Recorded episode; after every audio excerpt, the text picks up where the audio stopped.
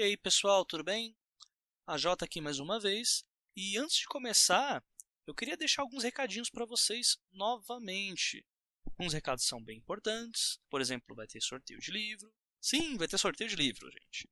E outros não tão legais assim de serem ditos. Mas fica ao critério de vocês. Caso não queiram ouvir esses recados e ir direto para o episódio, vocês podem pular para 6 minutos e 55 segundos. Vamos lá, primeiro recado. Nessa semana, a gente teve um episódio excelente no Cabuloso Cast. Vocês tiveram praticamente um episódio extra do 12 Trabalhos do Escritor, pois o Lucien e os seus convidados conversaram sobre estereótipos na literatura. E esse é um tema, vamos colocar em caixa alta, este é um puta tema que deve ser estudado todos aqueles que buscam ser dignos de suas histórias. Então, vai lá, o link está no episódio, vai estar tá anexado aqui no post. E assim que terminar de ouvir esse episódio de 12 trabalhos, você corre lá para o Cabuloso Cast 167 e aprende como se livrar desse mal que são os estereótipos. Não é um tema que eu consegui abordar a fundo no 12 trabalhos, então, cara, corre porque está muito completo, os convidados estão excelentes. E, sério, tem o meu selo de qualidade, se é que isso conta muita coisa, mas por favor, se vocês gostam do conteúdo dos trabalhos, corram lá, deem play e façam os melhores personagens que vocês puderem para suas histórias. Segundo recado, principalmente para quem gostou do último episódio que gravamos sobre planejamento e estrutura. Está aberto o primeiro concurso do 12 Trabalhos do Escritor. Nesse concurso, a gente vai sortear uma edição do Lição de Anatomia do Temível Dr. Luizon, livro de Enéas Tavares, que esteve presente aqui no último episódio. Livro pela editora Leia e faz parte do universo brasiliano steampunk. Então, se você quer voar de Zeppelin até Porto Alegre dos Amantes e desvendar os mistérios dessa trama que envolve assassinato, autômatos e grandes nomes da literatura clássica nacional, siga as regras expostas no facebook.com/barra 12 trabalhos e participe também dessa jornada steampunk incrível que o Enéas escreveu para nós. Lembrando que com esse concurso, provavelmente vamos subir aí o número de inscritos na página, né? Número de curtidas na página. Faltam 140 membros para que todos os temas dos 12 trabalhos, do episódio 1 ao 12, sejam revelados.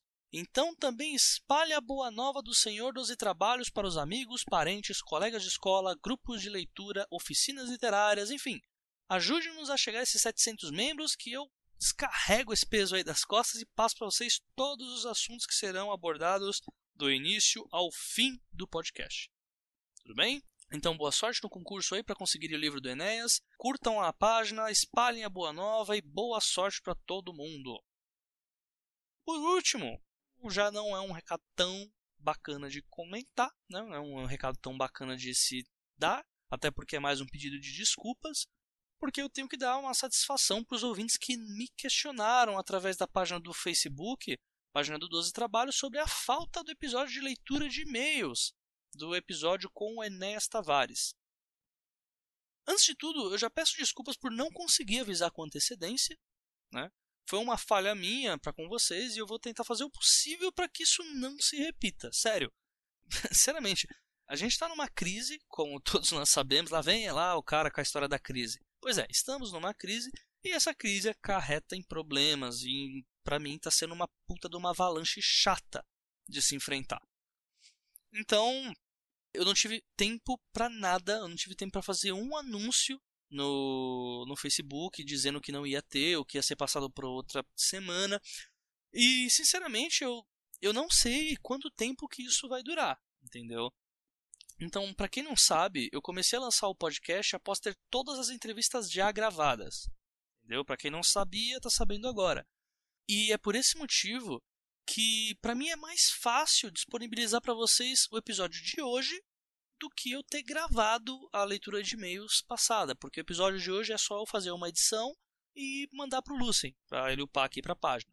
Já a leitura de e-mails eu tenho que gravar uma toda semana, deixando um tempo hábil para que os e-mails e comentários sejam enviados. Então eu acabo ficando com um tempo escasso e é um tempo que eu preciso hoje depositar em outras atividades. Então, assim, como eu não quero ter que ficar me desculpando toda semana, quando eu digo Não é porque ah, o episódio atrasou essa semana que agora vai começar a atrasar sempre. Não. Só que eu tô vendo já que a tendência é ficar daí para pior, entendeu? Então, visto que eu não quero ficar me desculpando toda semana por atraso ou falta de episódio ou falta do episódio principal, até que esse é uma coisa que eu me comprometi de coração, corpo e alma a passar para vocês de 15 em 15 dias. Para não ter que passar por tudo isso, eu decidi que até que todos esses problemas se acertem, é, a leitura de e-mails ela tá pausada por tempo indeterminado, ok? É, eu realmente eu peço desculpas para todo mundo, principalmente os que elogiavam a descontração do formato, que é uma coisa que alguns falam que falta pela seriedade que o 12 Trabalhos acaba passando no seu, nos seus episódios principais. Mas para essas pessoas que, que escutavam ali a leitura de e-mails, que sempre vinham elogiar e mandavam suas dúvidas, eu peço desculpas. E torçam aí junto comigo para que, quem sabe, o mais breve possível a gente possa voltar com o formato de leitura de e-mails. Tudo vai depender aí de um conjunto de fatores que faz toda a diferença.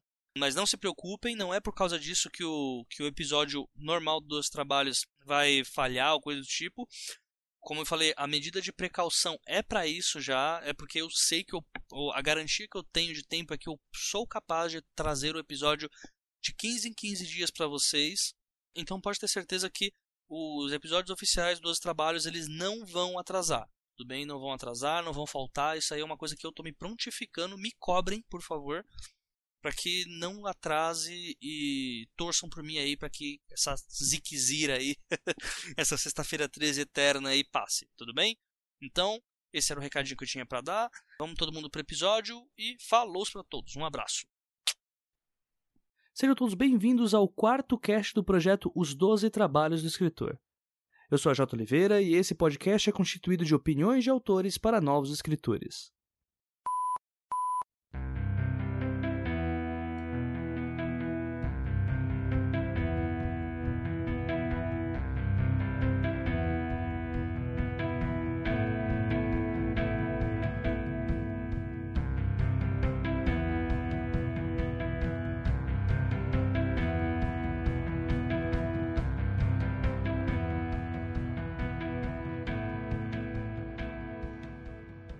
Pois bem, chegou a hora de conversarmos sobre uma ferramenta muito útil e problematizada por boa parte dos aspirantes à escrita: o leitor beta.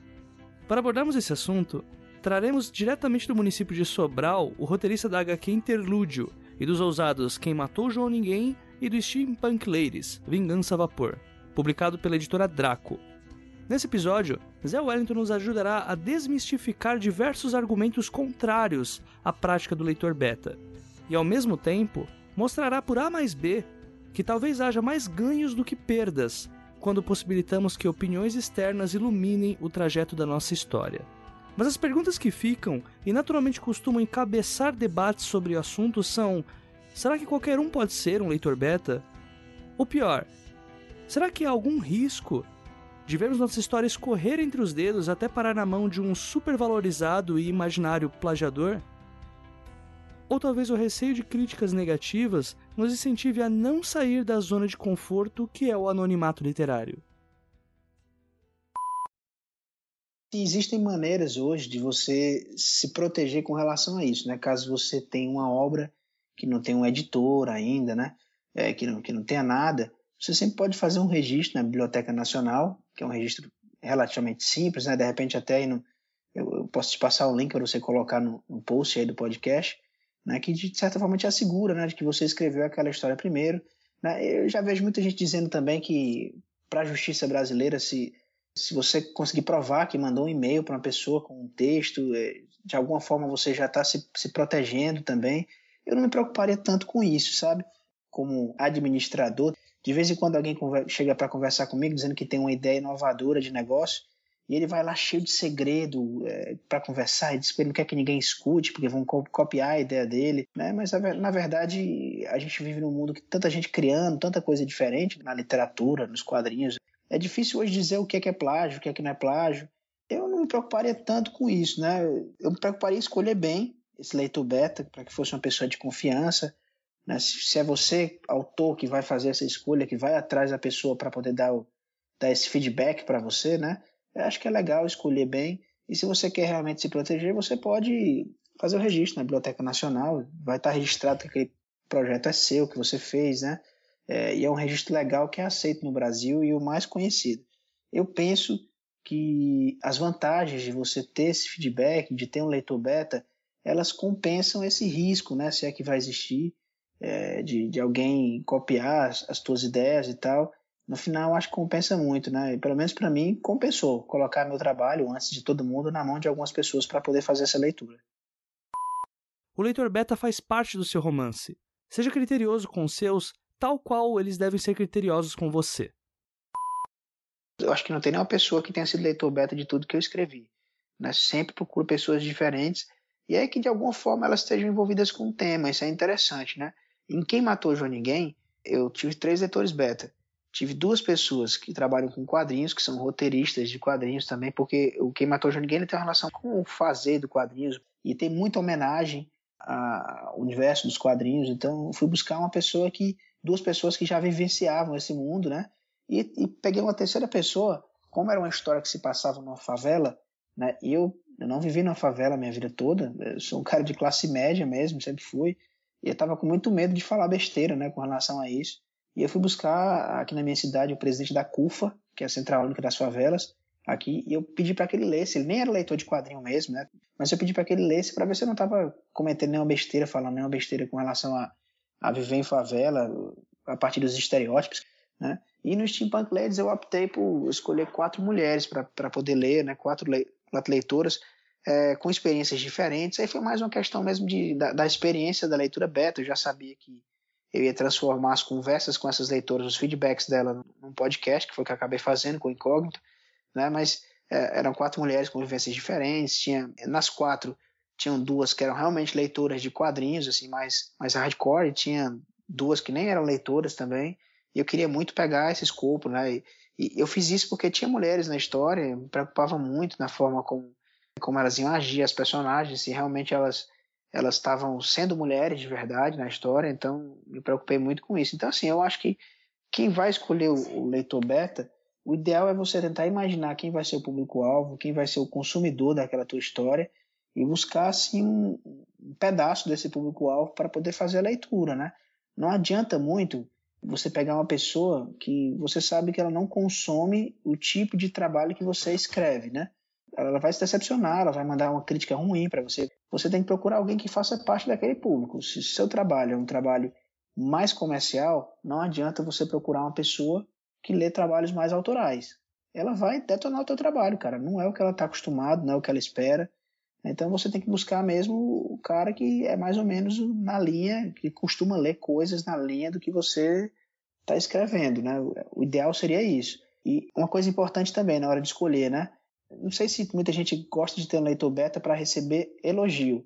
Eu acho que muita gente quer receber o elogio, né? Porque é muito bom você mandar um texto para alguém e alguém te, te dizer, ah, porra, foi do caralho, tá muito legal isso, porra. Mas, cara, assim, é, levando em consideração que a leitura beta acontece antes do trabalho ser lançado, pelo menos para mim, né? O mais legal da leitura beta é, são as críticas, cara, são os pontos negativos.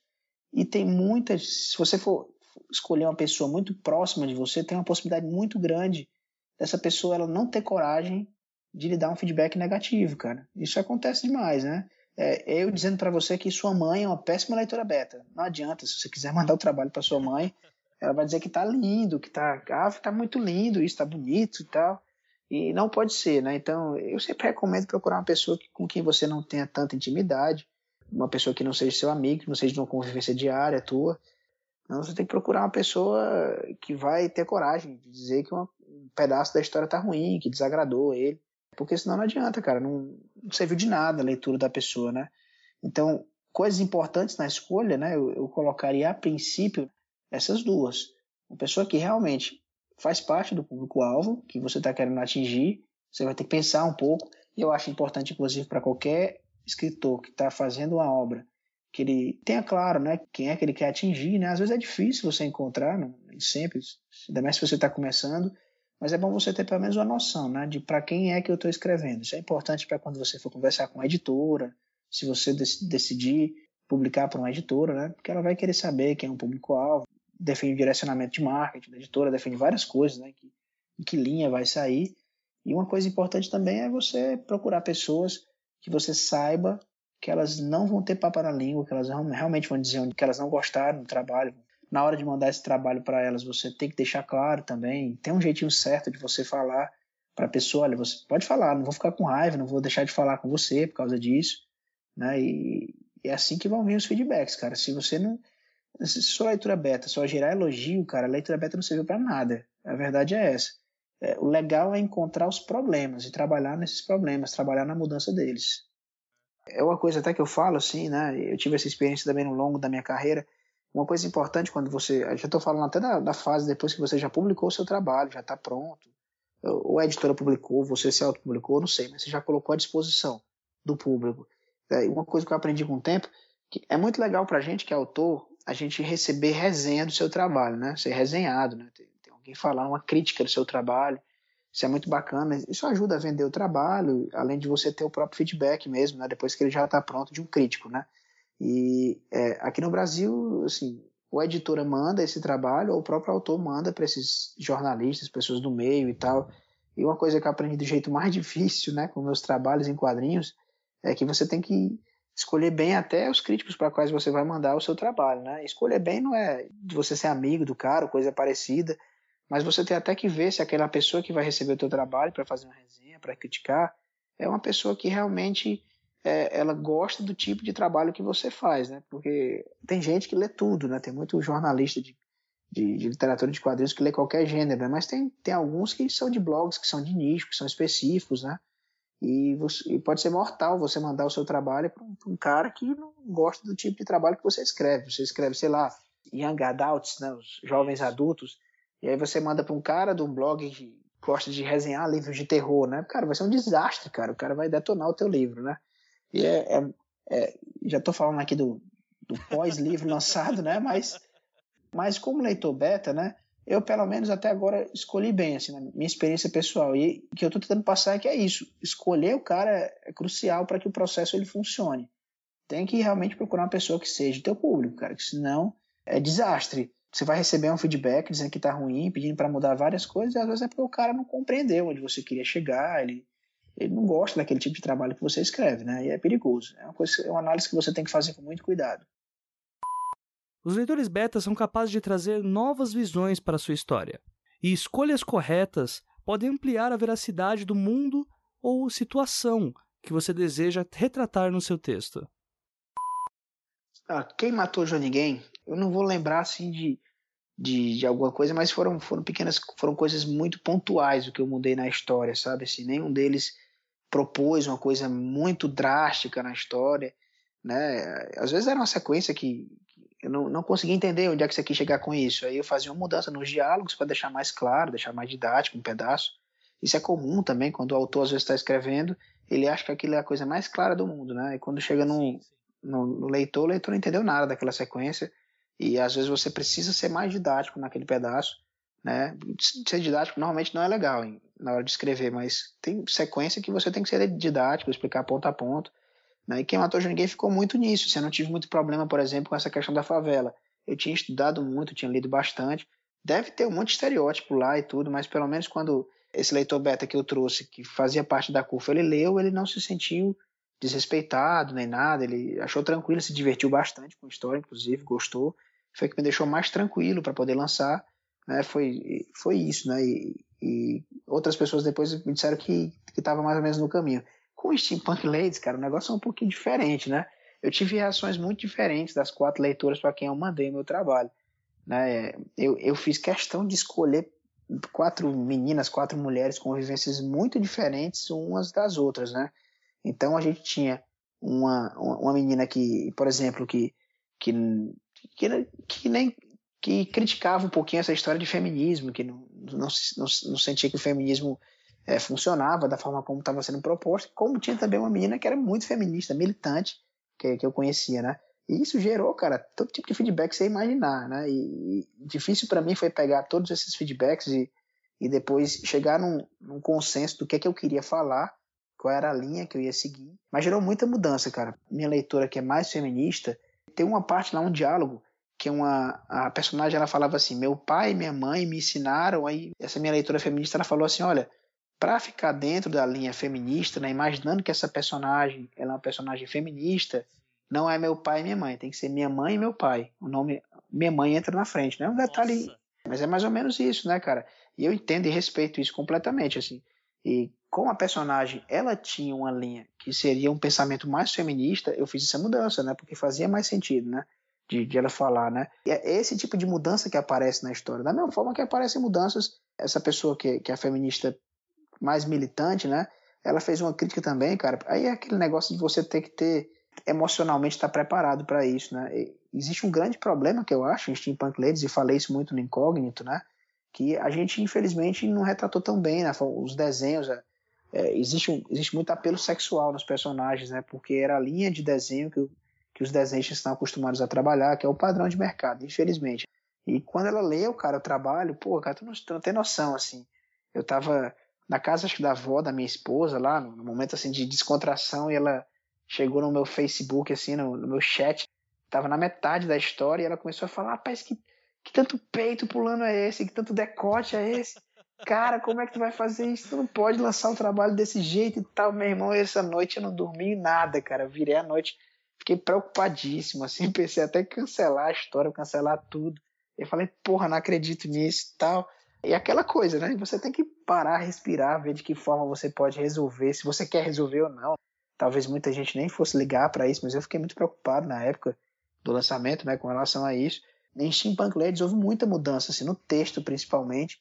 O texto final da história, não vou falar aqui para não dar spoiler, não faz muito sentido, mas é, as personagens elas falavam uma coisa né, que parecia que elas estavam querendo se provar, provar que poderiam fazer o que elas fazem na história, e depois conversando com as meninas, elas disseram que, que isso não soava legal, eu mudei o conceito disso, na história acabei mudando completamente, é engraçado isso, que se você for comparar o antes e o depois, em termos de diálogo, né, que era que eu podia mudar, em quadrinho, infelizmente tem esse problema, se eu fosse mudar desenho, eu tinha que redesenhar a sequência e tal, imagina aí, cara, em, em literatura eu dou um delete e reescrevo um parágrafo, e por aí vai, né, um capítulo, em quadrinho, se eu fosse fazer, era mais sei lá, um capítulo de 22 páginas, ele demora um, mais de um mês, na realidade aqui do Brasil, esses dois meses para ser feito.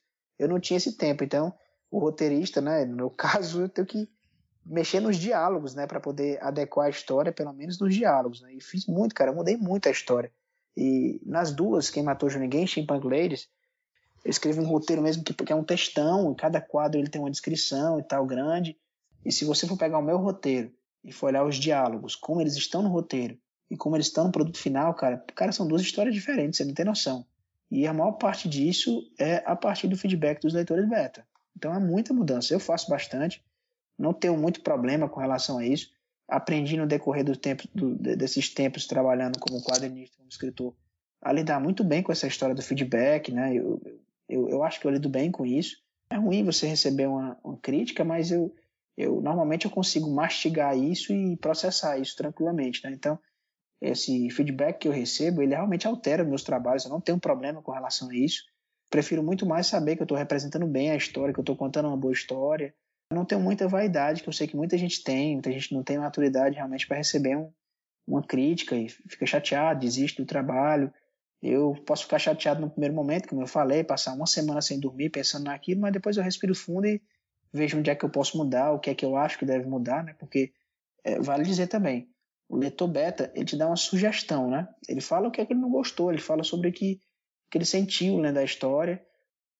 E às vezes ele diz que seria melhor mudar uma coisa e você pode achar que não é legal mudar aquilo. Não, eu não vou mudar isso. Meu leitor beta sentiu isso, mas eu acho que tem que ser assim mesmo. Né? E isso é uma escolha do autor, né? Afinal, a história é dele. Né? E ele tem que avaliar até, inclusive, o que é que ele vai mudar e o que é que ele não vai mudar. Vai deixar daquele jeito, é isso mesmo. É, e vamos ver o que acontece, né? Porque tem muito disso. Nem sempre a sugestão do leitor beta é a melhor sugestão do mundo. Ainda mais se você for pela lógica que o leitor beta é aquele cara que você vai pegar que é público, né? Nem sempre ele é escritor, ele não entende os problemas que, que vão acarretar você fazer uma mudança na sequência, que você tem que mudar várias coisas, que às vezes tem uma ideia escondida ali oculta que você quer colocar e aquele leitor não, não capta, né? E aí até, a Jota, cabe um parêntese interessante. A gente tem a figura do leitor beta, E existe uma outra figura importante, parece, mas não é, é diferente, que é o leitor crítico mesmo. Existe um serviço que você paga né, de leitura crítica. Existem vários profissionais no Brasil que fazem isso. Você paga o cara para ele fazer uma leitura crítica do teu trabalho. Né? Então, é, aí já é você contratar uma pessoa que é do ramo, que é, o, que é escritor, ou que mexe com isso, que ele vai. Aí não é revisar, não é revisão ortográfica que eu estou falando, é leitura crítica mesmo. Ele vai ler o teu trabalho e vai fazer uma série de considerações, né, de onde ele acha que tem que mudar, onde é que ele acha que tem que melhorar, né? Esse cara, ele vai realmente ver estrutura de texto, vai olhar tudo, né? Entendimento. Ele é um escritor ou um cara que lê muito, né, um leitor profissional e que ele vai falar daquilo. Você paga por isso, né? Eu nunca usei esse serviço, mas já cotei algumas vezes, já pensei em usar e acabei que não, não usei, mas pode ser uma coisa bacana para um cara que está nos seus primeiros textos. Né? Você, ao invés de ir para o leitor beta, pagar uma pessoa, se você tiver condições, claro, né? para fazer uma leitura crítica né, daquilo que você vai fazer. Aí a diferença da leitura crítica para o leitor beta é, é porque o leitor beta é o público é o público mesmo, é como se fosse para o povão. O cara te dá um retorno e nem sempre o cara ele tem noção de estrutura de texto, nem nada, ele vai ler e vai dizer o que ele sentiu. E vai vir todo tipo de feedback diferente você imaginar. Às vezes o cara vai dar um feedback detalhado para você. Né? Steampunk Ladies, é, eu conversei com quatro meninas, né, assim, que eu que até gravei, fiz o podcast, mas teve uma que eu não consegui gravar um podcast que ela me mandou um texto bem completo, o texto dela, escreveu no Word gigante, cheio de mudanças assim que ela, que ela fez, né? E ao mesmo tempo, uma das meninas lá que eu conversei, ela foi bem assim, bem por cima, né? O feedback que ela me deu é, foi bem superficial mesmo, que ela leu e me disse assim, em poucas palavras o que ela achou, né? Então, é, quando você está tá lidando com o leitor beta, você vai encontrar até feedbacks diferentes, de jeito diferente, né, e tudo, né? Mas tem muito disso. Eu, eu não tenho muito problema não, cara. Eu, eu gosto de tentar entender da pessoa, porque é ela achou aquilo, e eu mudo mesmo, sem problema. Não tenho, não, não tenho vaidade. Eu acho que faz parte do processo e é legal para a história você receber esse, essa crítica.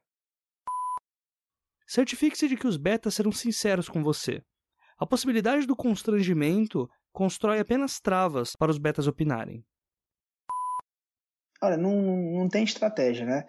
É comum quando você traz uma pessoa, ou que ela conhece teu trabalho, já gosta, ou que ela é sua amiga mesmo, você conhece do dia a dia, ela vai ficar meio por acular. Ela vai é, arrudear bastante antes de começar a falar e soltar uma crítica ruim, alguma coisa assim. Né? E assim, eu senti isso com as meninas, elas, a princípio, né, especialmente duas delas, né, a Lívia, como você falou, e outra leitora também. Elas elogiaram muito no começo e tudo. E assim, como eu falei para você, cara, eu, quando eu vou para uma leitura beta, eu não vou atrás de elogios, sabe? Assim, eu, eu vou lá e eu escavuco mesmo. Eu falo assim, mas me diga uma coisa que você se incomodou, né? E no caso das meninas, eu, eu preparei um roteiro, né, uma pauta para conversar com elas, com coisas que eu sabia, e assim, até pegando coisas que eu não tinha certeza que estavam funcionando na história, para ir direto nessas coisas né, de chegar coisas que não estavam tão legais. E eu lá e perguntava, e quando ela dizia, é, tá assim, eu insisti, insisti, não, mas me diga, mas eu quero saber mesmo, pode falar e tal. E no meu caso, começa realmente com o que elas gostaram, mas depois eu dava uma forçadinha, mas o que é que você não gostou? E quando elas diziam que não tinha nada, não, mas me diga uma coisa assim que te incomodou um pouquinho. E era engraçado, cara, que isso aí era válvula de escape. Pronto, eu falava, aí realmente depois elas, elas se soltaram, não sei se já com raiva de tanto eu insistir, mas aí começava a vir realmente o que elas não tinham gostado, né? E, e eu acho que é muito da forma como você conversa. Quando eu mandei os primeiros e-mails para as meninas, eu, eu era muito claro nisso, eu queria um feedback sincero. Não, não precisava passar a mão na cabeça, não tinha necessidade. Era um feedback que só quem ia ler era eu? Mostrava mais ninguém. Que, que ficasse tranquilo, que não tinha nada a ver, era uma coisa profissional, que é importante para mim, que eu preferia receber a crítica agora, né, de ser massacrado agora no, no e-mail individual, numa conversa, do que depois quando o livro tivesse pronto e eu, eu ser massacrado pra, por, por, um monte de gente, né, assim, publicamente, né? Então, assim, é, é muito a forma de pedir, cara. Eu, eu fui muito claro com elas de que, que eu queria sinceridade. Quero que vocês sejam sinceras mesmo. Eu acho que funcionou.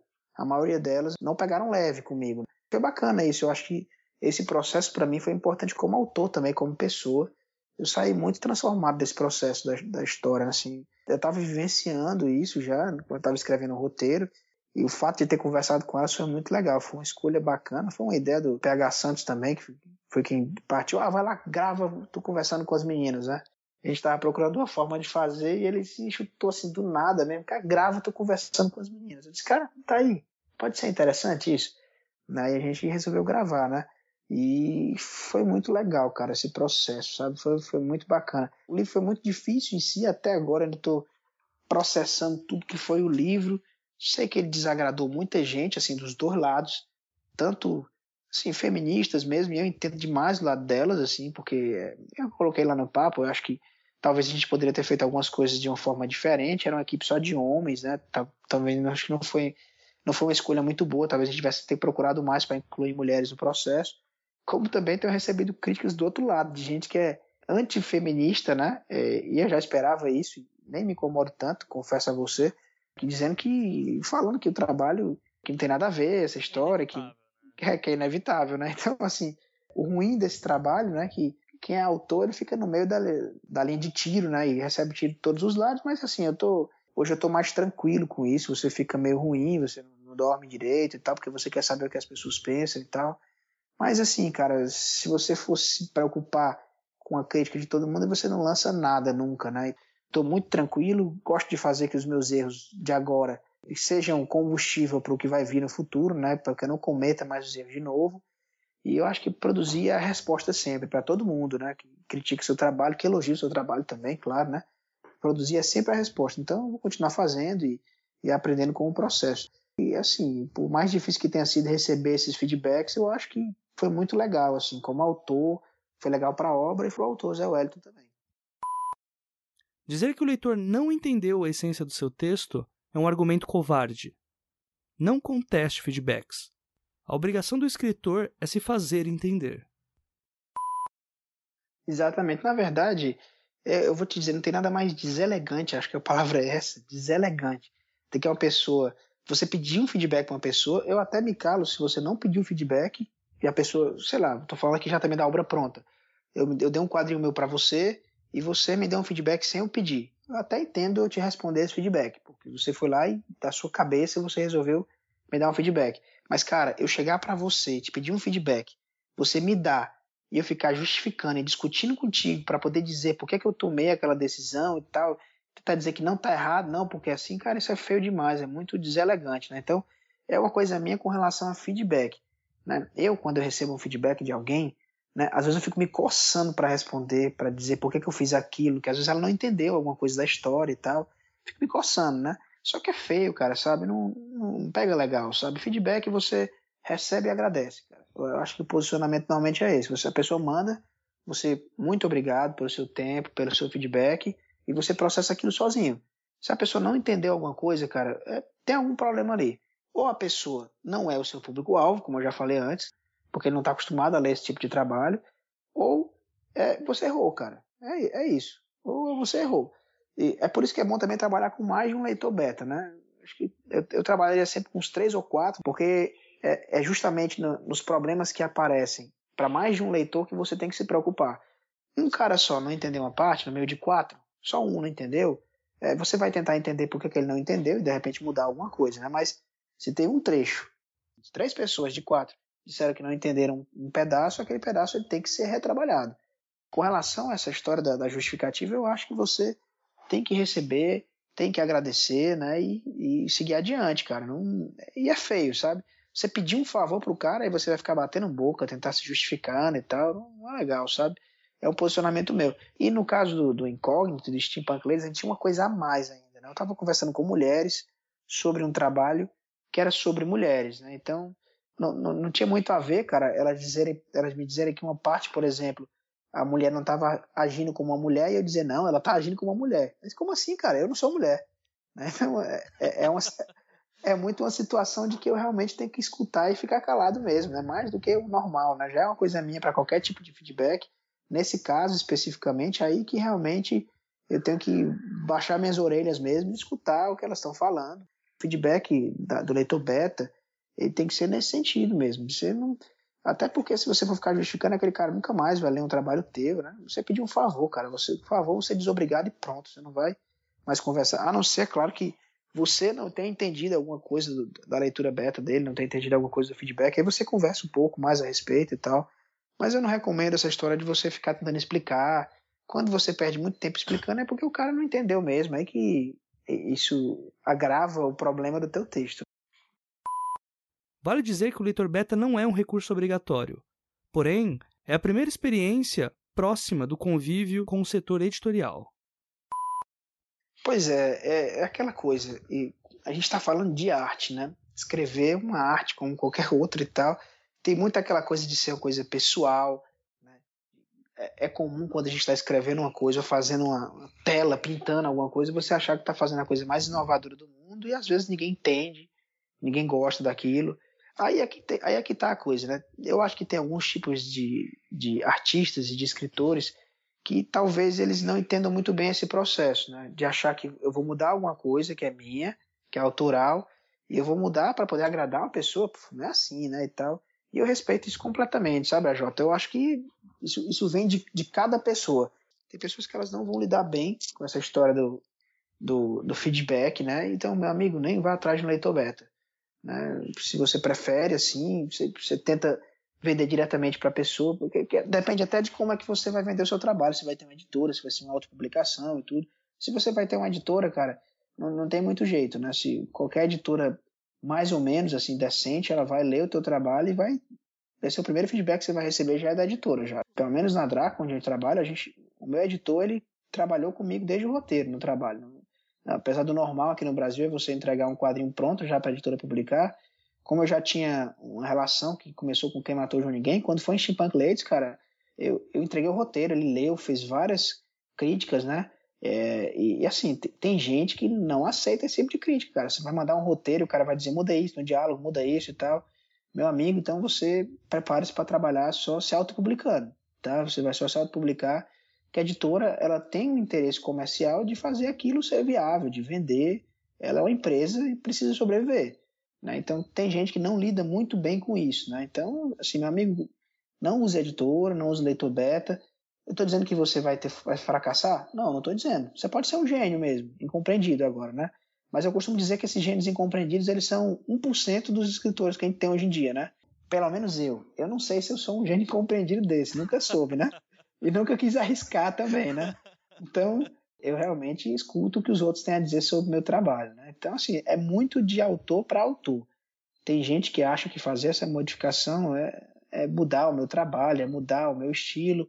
Aí, aí vale dizer que o leitor beta, pelo menos o leitor beta ideal, né, ele não vai dizer assim, olha, ele lê o teu trabalho, personagem fulano de tal morre com uma flechada no coração. Aí o leitor beta escreve assim para você, olha, ele morreu com uma flechada no coração, mas eu acho que ele deveria morrer com uma bala no coração não faz muito sentido o leitor beta de dizer como tu vai escrever o teu trabalho, né? Pelo menos a maioria dos leitores betas que eu mandei, eles não fizeram isso. Eles só disseram: "Eu me incomodei com o fato do personagem ter morrido com uma flecha no coração". E aí, cara, quem vai propor a solução nova para aquilo é o autor, né? Então aquilo é seu ainda, cara. Não deixou de ser seu, né? É, você, e, eu, eu acredito muito nisso, que que se você realmente está querendo melhorar, você vai ter que fazer mudança baseado no que a pessoa está falando, né? Agora, mais uma vez, tem gente que prefere fazer do seu jeito, não está errado, né? Eu não acho que seja errado, é, é um jeito. Arte você não pode engessar muito, eu não gosto muito de engessar um processo artístico, né? Como é escrever. Se você acha que aquele teu trabalho específico é um trabalho que tem que ser daquele jeito, e ele só vai, só vai ser a tua cara, só vai ser o teu trabalho se ele for lançado daquele jeito, então nem manda para ninguém, não manda para o leitor beta, né? Manda para a editora tenta sorte, que de repente ela aceita daquele jeito, que a editora vai fazer isso, cara. Ele vai ler o trabalho, ele vai dizer o que, que, que ele acha que tem que mudar.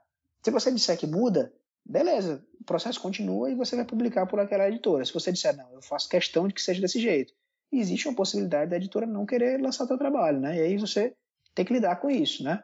Procurar uma nova editora ou lançar independente, né? Então, tem, tem muito disso. Eu tentei, até quando fui escolher a editora para trabalhar escolher uma editora que, que trabalhava com um público mais ou menos com o que eu achava que era o meu público, né? E, e eu acho que a Draco foi um acerto nesse sentido, né? Eles têm um público-alvo de, de, ficção científica e fantasia, trabalham com autor nacional, então achava que era muito a minha cara, era para lá mesmo que eu ia, porque é o tipo de coisa que eu consumo também, que é literatura fantástica, e fantasia ficção científica, então achava que era lá. Né? E eu sabia que os toques que eu ia receber dos editores de lá iam ser toques que seriam interessantes, eles já estão aí há muito tempo no mercado, Sempre tem alguma coisa que eu não concordo, né? Pelo menos na, na relação com, com o editor, eu tento conversar, argumentar e e ver se realmente é, é a melhor opção é a opção deles, né, e tudo. Né, mas vai ter a mudança, cara. Não, se você vai entrar nesse processo de leitura beta, você tem que ir para ciente de que está indo para mudar. Se você está mandando só para mandar, cara, só para receber elogio, não vai mudar nada, eu, eu, recomendo você nem usar leitor beta. É melhor você tentar lançar do jeito que está mesmo e, e, ver o que é que o pessoal vai dizer com relação a isso. Vai que você é um gênio compreendido, cara, que você é o novo Alan Moore, não sei, né? Quem sabe? Vai que você é o novo Chuck Palahniuk também, não sei, né? Mas eu, eu, eu acho esse processo importante e eu recomendo. Assim, é um processo bem bacana, para quem está começando, esse processo de leitura beta, para você melhorar como autor. O único caso que eu diria assim, esquece os betas, é se você é um cara completamente desapegado e assim, ah, não tô nem aí o que vão dizer do meu trabalho. Não tô nem aí. Eu vou lançar porque é assim mesmo e, e se o cara quiser dizer que é ruim, foda-se, eu não tô nem aí. Talvez exista um autor desse jeito, assim, que, e eu acho que existe, assim, muita gente. Eu sei que existe muita gente. Aí você é o cara que não vai precisar de beta. Mas se você é o cara que se preocupa com o que vão falar, com o impacto do teu trabalho e tudo, rapaz, o leitor beta ele é, é essencial, eu acho. É, pelo menos um, um, ou duas pessoas que, que vão te dizer, te dar um retorno assim, um feedback que, que seja um feedback sincero, né? Que, que não seja tua mãe ou teu melhor amigo, né? É, eu acho que é importante demais. Você tem que saber, cara, assim, como é que tá seu trabalho, ainda mais se você é um cara que nunca publicou nada. Aí que o leitor beta é importante mesmo, porque você tá lá a, a, função de ser escritor é uma função muito solitária e fica no achismo de achar que aquilo tá bom, que aquilo é revolucionário, que aquilo é, é, é bacana, que as pessoas vão gostar, que as pessoas vão comprar, se, se é a sua intenção vender o seu trabalho. Né? E o leitor beta ele veio para quebrar isso, né? para ser o cara que vai te dar o primeiro choque de realidade, né? que vai ler o teu trabalho e vai dizer logo de cara se, se, se é aquilo tudo mesmo que você está pensando ou se é uma grande bobagem, que você não está no caminho certo e tudo. Então eu acho que é, é, é interessante assim o, o, processo. Eu recomendo demais, como eu já falei aqui, vou frisar mais uma vez, foi muito importante nos trabalhos que eu fiz essa função do leitor beta, né? né? Tive aí a felicidade de escolher bem as pessoas que leram também e, eu acho que fui muito feliz nas escolhas, né? E eu acho que isso mudou muito o resultado das minhas histórias. Podem ser imperfeitas ainda aos olhos de algumas pessoas, mas eu tenho certeza que elas são mais imperfeitas ainda antes dos leitores beta. Então eu tenho uma, uma dívida assim, de gratidão muito grande com meus leitores beta, as pessoas que leram meus trabalhos, eu não paguei para ninguém ler, são pessoas que estavam próximas né, dessa sorte ainda e, e foram essenciais. Para dizer que eu não paguei, elas ganharam de graça um quadrinho, todas elas ganharam e tem um agradecimento lá na história, nos meus dois quadrinhos, os leitores betas eles estão lá na, agradecidos, né? Porque foram pessoas que foram muito importantes assim na, no processo, no que se tornou esse trabalho, né, esses dois quadrinhos. Né? Então, assim, eu, eu acho que é um processo que todo mundo deveria pelo menos experimentar. Se você não vai gostar disso, de receber, pelo menos uma vez na vida, você deveria é, experimentar submeter o teu trabalho para uma pessoa antes de submeter para o mundo inteiro, né? tornar público aquilo. O Zé também deixou algumas indicações que têm a ver com o tema leitores beta. De minha parte, Deixarei anexado no post do episódio um texto da Juliana Costa, pelo leitor cabuloso, que traduz muito bem esse assunto.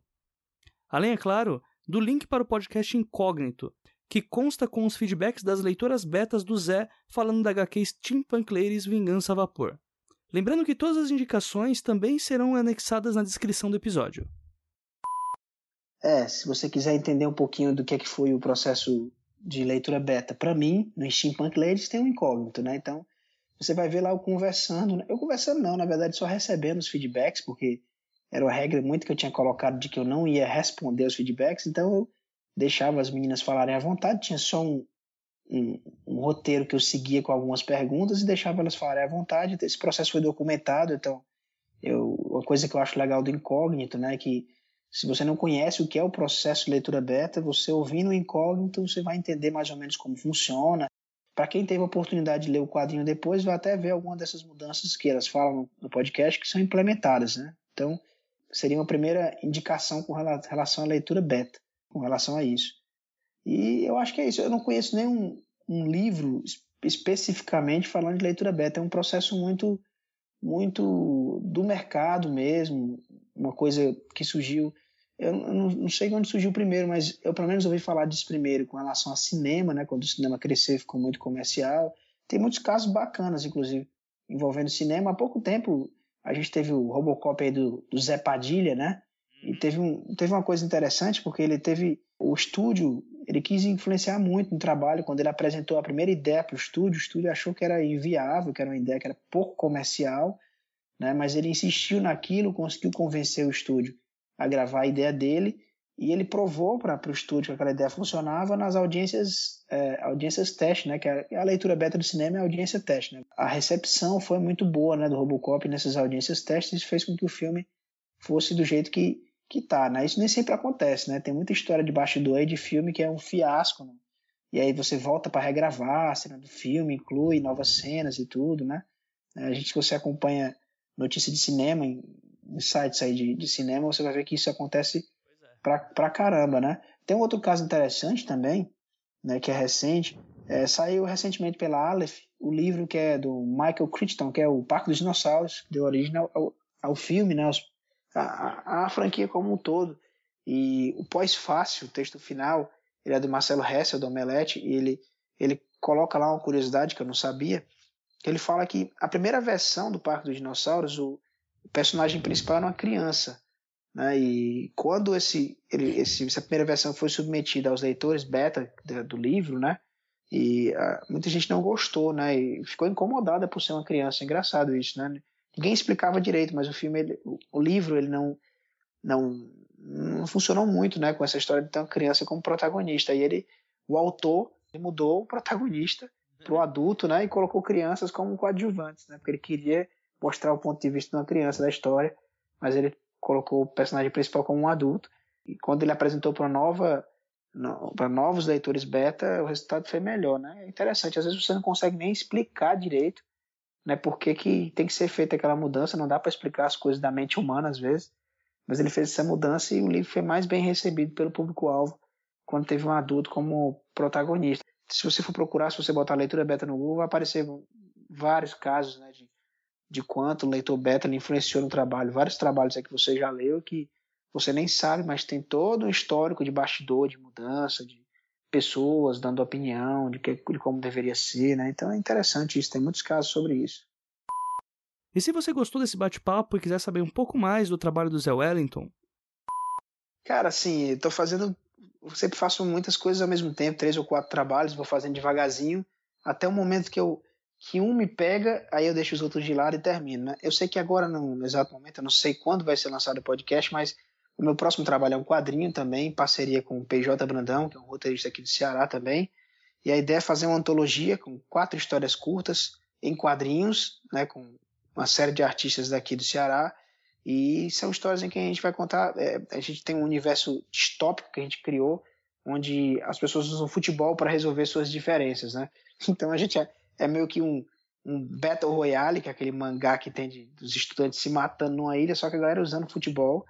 Né? E a gente está trabalhando essa ideia juntos, né, nós dois, e nós fizemos quatro histórias nesse, ambientadas nesse universo. Nós não gostamos de futebol, que é, que é interessante demais. Né? Talvez seja por isso que a gente botou as pessoas se matando jogando futebol, não sei. Mas a gente, a gente fez essas quatro histórias. Tem um título provisório aí de Soccerland, eu acho que sai no início de 2016. Depois disso, eu estou trabalhando um livro-jogo para um editor aqui do Brasil. Espero aí também lançar em 2016. E tem uma nova graphic novel também que eu estou trabalhando que envolve aí cangaço e ficção científica, mas aí eu, eu prefiro dar mais detalhes quando tiver mais formatada a ideia. Mas é mais ou menos isso, né? E quem quiser conhecer mais meu trabalho, tem meu site, que é zewellington.com. Tem meus trabalhos que foram lançados pela Draco recentemente, que é o Quem Matou Johnny Game, Steampunk Ladies, né? Para quem quiser conhecer. Né? E é isso, agradeço demais a oportunidade de poder falar um pouquinho de, do processo para todo mundo. Sou um autor tão iniciante como talvez a maioria das pessoas que estão escutando agora. Então, assim, mas estou aberto a, a, trocar ideias com quem quiser, quem quiser mandar e-mail e tudo, estamos aí à, à disposição. Aí. Obrigado pela oportunidade, Jota. E chegamos ao fim desse quarto trabalho do escritor, onde abordamos o tema leitores beta. Dito isso, é importante compreendermos que, independente do tipo de roteiro, seja para um curta-metragem, um romance ou mesmo um pequeno conto, lacunas expostas jamais serão uma novidade, principalmente quando os assuntos abordados na narrativa não forem de total domínio do autor. O leitor beta, além de tampar esses furos, também é capaz de discernir aqueles erros ortográficos que se tornaram invisíveis por conta das repetidas vezes que um autor lê e relê o próprio texto. E se pararmos para analisar, talvez em alguns casos, o que falta para sermos realmente dignos de nossas respectivas histórias seja uma opinião vinda de fora, uma crítica óbvia de alguém que terá seu texto em mãos na perspectiva de leitor.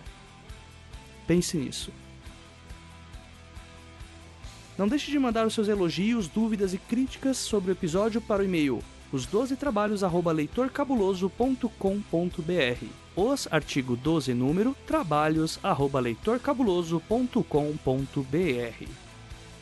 Nos vemos em 15 dias com o quinto episódio, onde abordaremos o tema crítica e autocrítica, com o autor de A Batalha do Apocalipse e da trilogia Filhos do Éden, Eduardo Spohr.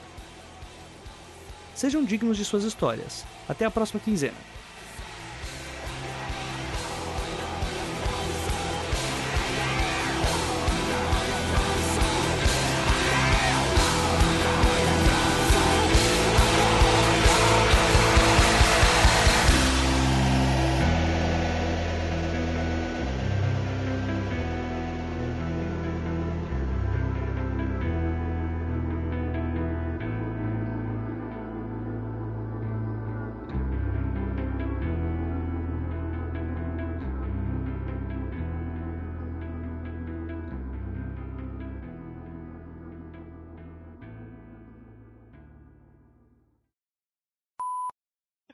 Ah, mas eu acho que tem mesmo. Tô... É, é, por exemplo, eu moro aqui no. Você não escuta Eu- mais o grilo, né?